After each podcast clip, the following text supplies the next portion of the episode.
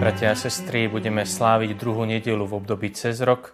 Vypočujeme si Evangelium podľa Jána, prvú kapitolu, 35. až 42. verš. V nasledujúci deň Ján stál s dvoma zo svojich učeníkov. Keď videl Ježiša ísť okolo, povedal, hľa Boží baránok.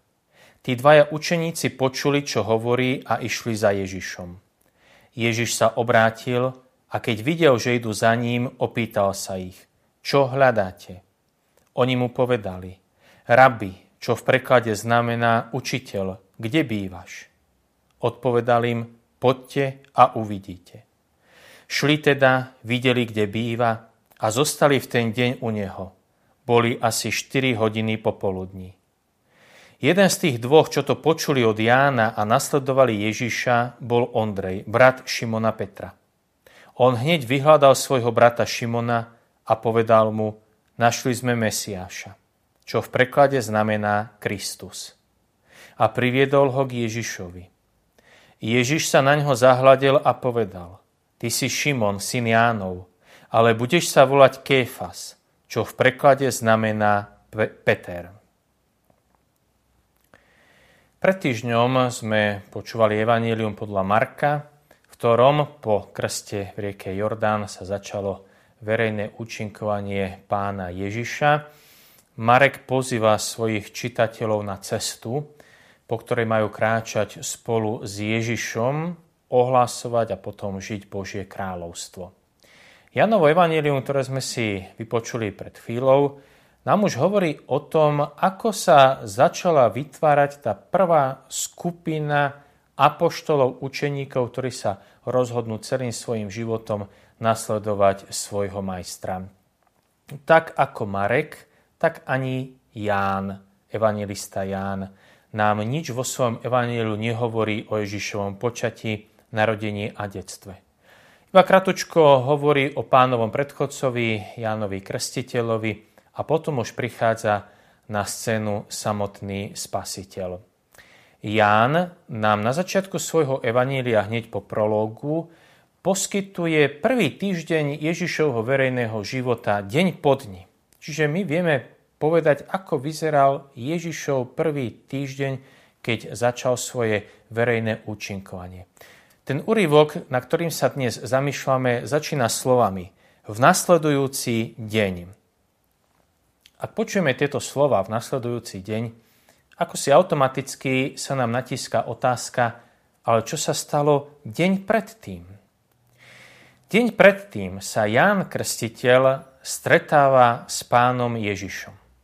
Keď Ján Krstiteľ vidí kráčať oproti sebe Ježiša, tak hovorí, hľa baránok Boží, ktorý sníma hriechy sveta. Evangelista Ján nám zaznamenal, že v tej chvíli pri nich nebol nikto. Bol tam iba Ján Krstiteľ a pán Ježiš. Pre koho teda Ján Krstiteľ povedal túto vetu, hľa baránok Boží, ktorý sníma hriechy sveta. No povedal ju pre nás všetkých. Ježiš je Boží baránok, ktorý sníma hriech sveta. Grečtina použila slovo airein, čo neznamená len také jednoduché odpustenie, ako si to my možno niekedy predstavujeme. Zhrešíme, urazíme Pána Boha, potom prídeme k nemu, poprosíme o prepáčenie, on nám odpustí a ideme ďalej. Toto grecké slovo vyjadruje odpustenie takým spôsobom, že ten hriech prestane existovať. Mohli by sme povedať, že úplne zmizne. Zmizne z povrchu zemského. Takýmto spôsobom Ježiš, baránok Boží, sníma hriech sveta jednoducho ten hriech odstráni a prestane hriech absolútnym spôsobom existovať. To sa stalo deň predtým. Čo sa stalo v tom úrivku, ktorý sme si dnes vypočuli? Jan Krstiteľ používa rovnaké slova. Hľa baránok Boží. Ale už ich vyslovil pred dvomi zo svojich učeníkov. Prečo Ján Krstiteľ prirovnáva Ježiša k Božiemu baránkovi. mohol použiť mnohé iné obrazy či tituly. Mohol povedať o Ježišovi, že je to pastier, že je to kráľ, alebo z ríše zvierat mohol napríklad použiť symbol holubice. Ján Krstiteľ hovorí o baránkovi. Aby sme pochopili tieto slova, potrebujeme si spomenúť niekoľko biblických odkazov zo Starého zákona. Ten prvý a zdaj najdôležitejší odkaz je na desiatú egyptskú ranu. V tú noc, keď Egyptom prechádzal aniel smrti, aby usmrtil všetko prvorodené, tí Židia, ktorí zabili veľkonočného baránka, svoje dvere poznačili krvou tohto baránka, boli zachránení. Ich život bol ušetrený.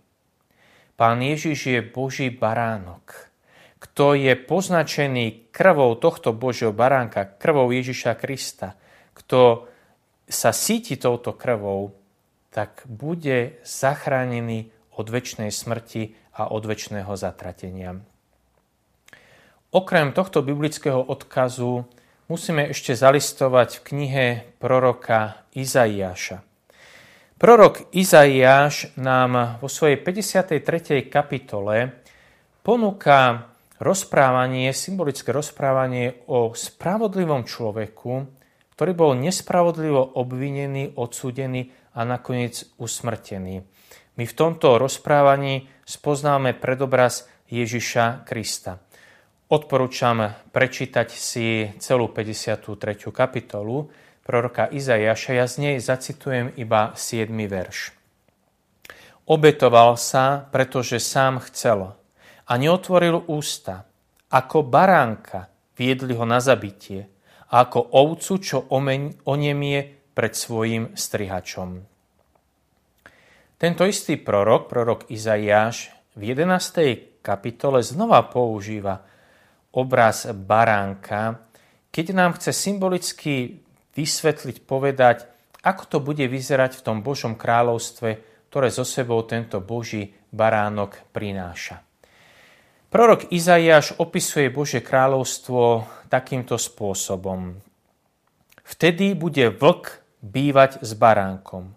A ďalej pokračuje, vlk a baránok budú sa pásť ako jeden. Toto znamená snímať hriech sveta. Že ten hriech prestane existovať tak, ako prestane existovať vlk. Pretože Vlk sa bude pásť s baránkom ako jeden. Videli ste niekedy pásť sa vlka? Vlk sa nepasie. Vlk ako symbol zla a hriechu prestane existovať, lebo vo svojej podstate sa zmení na baránka. A teda vlk, ten, ktorý chce roztrhať ovcu a je symbolom hriechu a pôsobenia zlého ducha, ktorý chce roztrhať dušu človeka, prestane existovať a premení sa na baránka a spolu sa budú pásť. Toto znamená snímať hriech sveta. Vymazať ho z povrchu zemského. Absolutným spôsobom prestane existovať. Keď dvaja Jánovi učeníci počujú hľa baránok Boží, rozhodnú sa Ježiša nasledovať. Keď pán Ježiš zistí, že idú za ním, otočí sa a opýta sa ich, čo hľadáte. To sú úplne prvé slova, ktoré pán Ježiš vyriekol v Jánovom evanieliu. Prvé slova sú vždy veľmi dôležité. Keď ide významná osobnosť prehovoriť, vždy sa sústredíme hneď na to prvé, čo povie. Väčšinou hneď v úvode naznačí, o čom bude ďalej rozprávať. Toto sú prvé slova pána Ježiša v Janovom evanieliu. Napríklad u Marka prvé slova, ktoré pán Ježiš povedal, boli naplnil sa čas, približil sa Božie kráľovstvo, kajete sa, verte evanieliu. U Lukáša prvé slova, ktoré pán Ježiš povedal, boli citáciou zo svätého písma vtedy, keď bol pán Ježiš pokúšaný na púšti. U Matúša prvé slova, ktoré pán Ježiš povedal, zazneli v rozhovore s Jánom Krstiteľom. Všetko to boli krásne, vznešené duchovné slova. A keď čítame prvé slova u Jána, čo hľadáte? Prídu nám príliš také svetské. Prídu nám možno trošku až taký podraždený tón v tých slovách objavujeme, čo hľadáte, prečo za mnou idete, čo odo mňa chcete. Skúsme aj v týchto slovách nájsť ten vnútorný duchovný odkaz. Je to veľmi dôležitá otázka, s ktorou sa pán Ježiš obracia na prvých učeníkov, ktorí ho nasledujú. Čo hľadáte? Prečo za mnou idete? Čo odo mňa očakávate? Čo očakávate od toho, že ma budete svojim životom nasledovať? Každý človek by mal mať zodpovedanú túto otázku.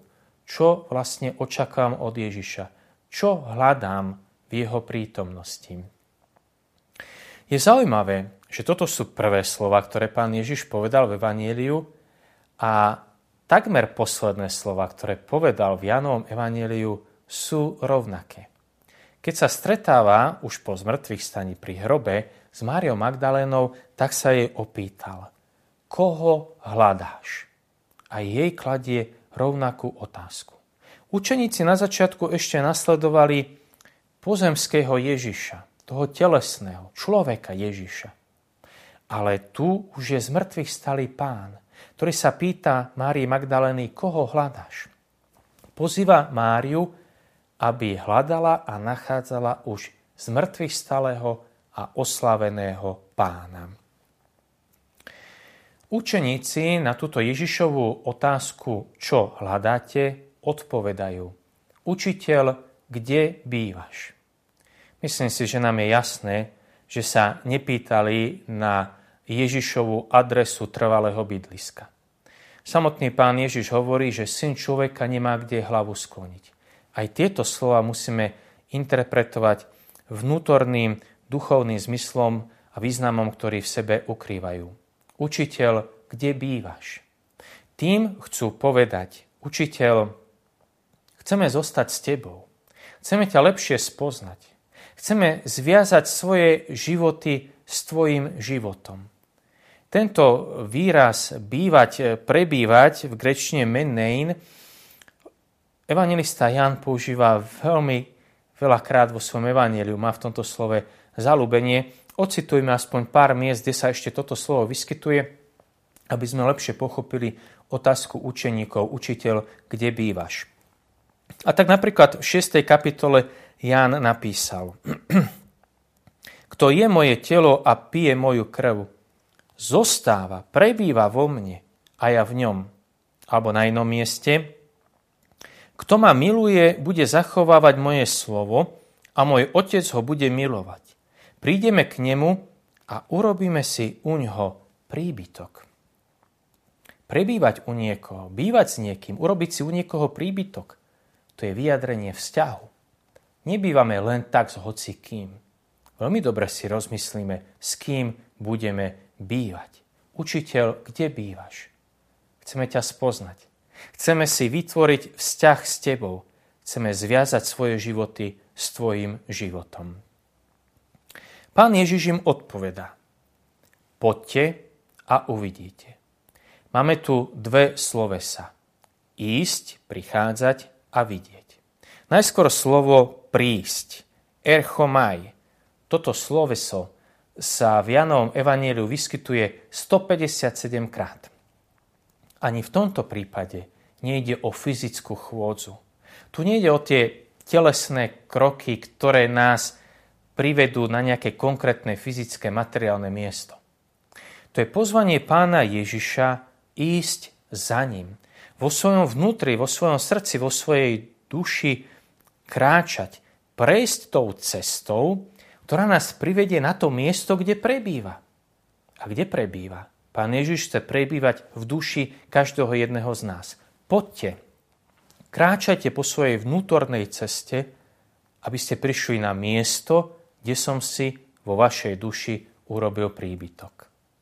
Príďte a uvidíte. V tomto význame slovo vidieť neznamená vidieť. Slovo vidieť znamená veriť. Pán Ježiš hovorí, príďte a uveríte. Prečo? Lebo budete vidieť môj život, budete vidieť moje skutky, moje slova. A na základe toho, čo budete vidieť, potom aj uveríte. Poďte a uveríte. Musíme vidieť, aby sme uverili. Spomeme si napríklad na apoštola Tomáša. Keď sa pán Ježiš po zmrtvých staní zjavil apoštolom, Tomáš tam chýbal. Keď mu hovorili, videli sme pána, on im neveril. Povedal, kým neuvidím, neuverím. Až keď videl na vlastné oči, uveril. Poďte a uvidíte. Poďte a na základe toho, čo budete vidieť, potom uveríte, že ja som skutočne Mesiáš. Je zaujímavé, že poznáme iba že poznáme meno iba jedného z tých dvoch učeníkov, ktorí nasledovali pána Ježiša. Meno druhého učeníka nepoznáme, aj keď predpokladáme, že je to autor tohto evanília, čiže samotný svätý Ján. No a ten prvý učeník je Ondrej, brat Šimona Petra. V tomto kontexte je veľmi dôležité všimnúť si, že pán Ježiš si na rozdiel od synoptikov, čiže od zvyšných troch evangelistov Mareka, Matúša a Lukáša, v Janovom evaneliu nevyberá učeníkov sám, ale vždy je tu nejaký prostredník. Najskôr je to Jan Krstiteľ, ktorý predstaví pána Ježiša svojim dvom učeníkom, Ondrejovi a tomu druhému učeníkovi. No a v tejto chvíli je to Ondrej, ktorý robí prostredníka medzi Ježišom a svojim bratom Šimonom. Prichádza k Šimonovi, a hovorí, našli sme Mesiáša. Je vidieť, že Ján píše Evangelium samozrejme už po zmrtvých staní, už e, sú to dejiny tej prvotnej cirkvi, začiatok cirkvi, ktorá už je poznačená nejakou svojou skúsenosťou. A tá skúsenosť cirkvi v tej dobe jasne hovorila, že ľudia prichádzali k viere v Ježiša Krista skrze iných, skrze nejakého sprostredkovateľa. Keď videli životy prvých kresťanov, aj oni zatúžili spoznať toho, koho kresťania svojim životom nasledujú a napodobňujú. Ježiš mení Šimonovi meno. Zmena mena v Biblii nie je až taká častá. V starom zákone sa stala iba dvakrát. Z Abrahama, z Abrama sa stáva Abraham, a z Jakuba sa stáva Izrael. Keď Boh mení meno, tak samozrejme tým chce vyjadriť predovšetkým nové poslanie, ktoré dáva človeku. A tak zo Šimona sa stáva Peter.